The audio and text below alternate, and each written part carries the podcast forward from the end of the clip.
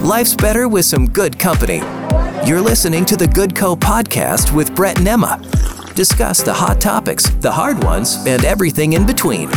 Here's the Good Co podcast with your hosts, Brett and Emma. So, I have a confession to make. you might No. already be able to guess what it is. Brett and I are both sick. Yeah. Uh, so you know how we said our immune systems are made of steel. Specifically, Brett, you Yeah. bragged pretty hard about that. Yeah, Yeah, I'm eating my words real bad. God was trying to humble us because. Why? Yeah, you can hear it in my voice a bit more than Brett's, but Brett is over there shivering. I think he's got a little bit of a fever. Dude, I cannot get warm.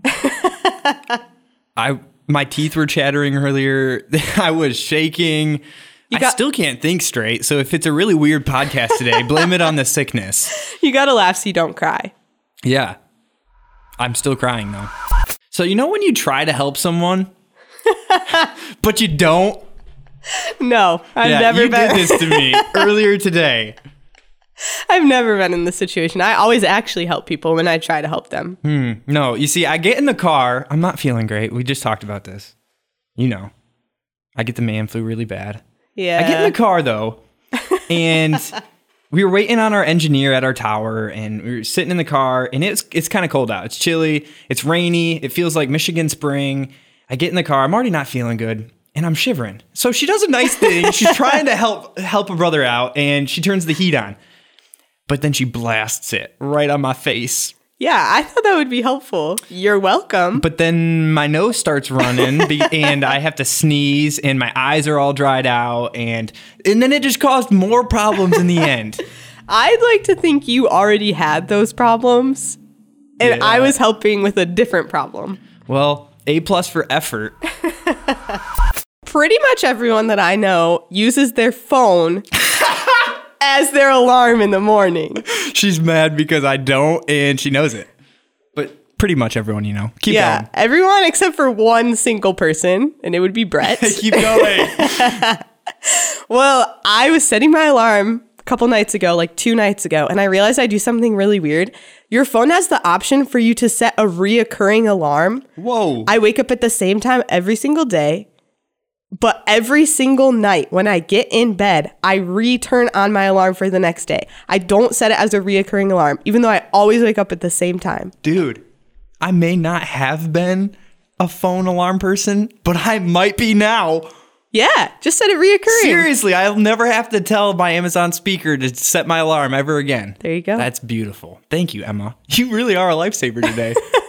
If you're enjoying all the good company right now, would you consider rating the podcast and leaving a review? And just maybe your comment or question could end up on the next podcast. there are some things that get called good and probably don't necessarily need to be called good. This is not talking about our, our name of our podcast. No, we are Yeah, good wait a company. minute. We're good company and and I hope that you actually really do believe that. But there's another thing that's coming up later this week that is also called good and I've always wondered why it's called good. Talking about Good Friday. And uh, Good Friday is the day that Jesus was crucified, put on the cross. Um, and I've always just wondered to myself, why couldn't God reconcile humanity to himself another way? Why did Jesus have to die? Why is it called Good Friday? And we're going to talk about that a little bit more today. Yeah, I already have so many thoughts going into this topic, but I love it. I think it's really important as Christians, we observe Good Friday and Easter, and it's really important to know why and what they mean for us. And this is Good Friday. What we're talking about is the day that is recognized as the day that Jesus would have died. Mm-hmm. And then Easter is the day that's recognized as the day that Jesus would have rose again. And so on Friday, in order to really understand the fullness of it, why it might be called good, all of those things, we have to put ourselves in the story and realize like Friday feels like darkness has won. Yeah. It feels really dark. It feels really like there's not a good future ahead of us. Yeah. Like this is the lowest, this is the the pit, this is the lowest of the low. What goodness can come from that? And I think that it's just important that we we even talk about it because there this is what our hope is in as as Christians, as Christ followers that Jesus is rose from the dead and that he's coming back. That is a huge hope that we have as Christians. So Good Friday really is Good Friday, even though there's a lot of terrible things that happened. You see, the entire Bible actually hinges on this story. The Old Testament foretells this this story because we need this cross. Unfortunately, it's a terrible situation. It's a terrible reality, but we needed the cross to make the case for why the crucifixion was necessary and, and why the resurrection was necessary. We actually have to talk about sin and about how Jesus does change everything because that is what Good Friday is. So, to kind of go from a 10,000 foot view of Good Friday, I actually want to just jump into the Bible. This isn't necessarily specific to Good Friday, but this is specific to the crucifixion, the resurrection, and, and our eternal life. This is actually John 3 16 and 17. It says, For God so loved the world that he gave his only Son, that whoever believes in him should not perish but have eternal life. For God did not send his Son into the world to condemn the world but in order that the world might be saved through him. I mean, that's what that's what it's all about, right? Like the whole I think part of what makes Good Friday good is this promise. Like mm. there's a promise of greater and more, and right now it's hard to see it. I mean, this is like my life. Like I feel like I've in my own personal life, I've lived this multiple times, not in the same yeah. uh, greatness, not to the same degree, but in in smaller senses, like of being at my, in my darkest, at my lowest, feeling like everything is awful, but there's this promise that God has shown me, has promised me that there's more, that yeah. there's something else coming. And I feel like that's that's this. That's what this verse is saying. It's saying that God so loved the world that he gave his only son so that we might have eternal life through mm-hmm. him. Like that's what it is. It's he gave the son, but that's not it. That's not the end. There's still because of that, there's a chance for more, for eternal life. And even more personally for me as I as I read that verse with Good Friday in mind, I was thinking about the price that Jesus paid. I love what propelled God to send his son. Hmm. It says for God so loved the world. He loved the world. The world that that turned its back on him. The one that actively was pursuing sin he so loved this world that he sent his only son. That's huge. Yeah. And not to condemn the world, but to save the world through him. That's what Good Friday is. All right, that kind of brings me to another verse, well, group of verses, Romans 5, 6 through 10. You see, at just the right time when we were still powerless, Christ died for the ungodly. Very rarely will anyone die for a righteous person, though for a good person, someone might possibly dare to die. But God demonstrates his own love for us in this. While we were still sinners, Christ died for us. Since we have now been justified by his blood, how much more shall we be saved from God's wrath mm. through him? For if while we were God's enemies, we were reconciled to him through the death of his son, how much more, having been reconciled, shall we be saved through his life? The, the beginning of it talks about when, when I didn't deserve it, when I cheated on God, when I pushed God away, he died for me. That's pretty crazy. And then it even goes on to talk about real quick right after that, it it's hard for anybody on earth to want to die for a righteous person. A good person, maybe, it says maybe someone would lay down their life for them. But when we were sinners, Christ died for us. And I love verse 8 in that, which is what you're saying. While we were still sinners, Christ died for us. I love that piece because it's like before I changed anything, mm-hmm. before I did anything different, because honestly, I couldn't do anything different without God, before I even tried, when I was still living so sinfully, so in my humanness, mm. Christ still chose to die for me. And that's what it means to be saved, really. At the very simplest form, that is what it means to be saved. That that even when we were in our worst point, Christ chose us. Christ chose you. Christ chose me. Mm. And that's what Good Friday is. Yeah, I think that you're so right. That is what makes Good Friday good. We literally couldn't have salvation, couldn't have relationship with God without Good Friday. Yeah. It's good for us. I mean, it's it's good for us because Jesus gave up everything mm. on this day for us. And as as hard of a day as it was, for the disciples to lose Jesus and as sad as it is for Jesus to have to die, those are the things I think of that make me think, how could this day possibly be good?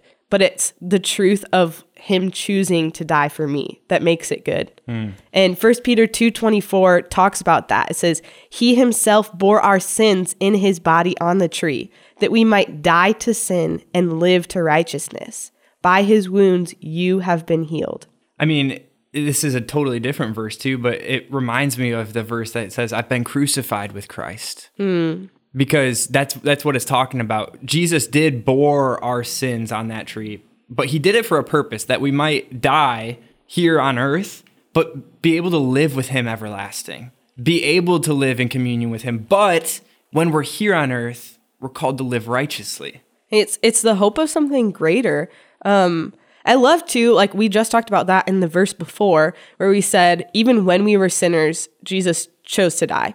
And he chose to die knowing every single mistake you were going to make, every single mess up I was going to make, every single thing, knowing how many people were never going to choose him, never going to actually accept this gift he freely is giving. But he is asking, like, please accept it. And when you do, it's a call to live to righteousness. It's a call to move beyond. It's a call to not stay in the same place because there's so much more. There's greater, there's hope, there's joy, there's peace, there's life eternal. Mm.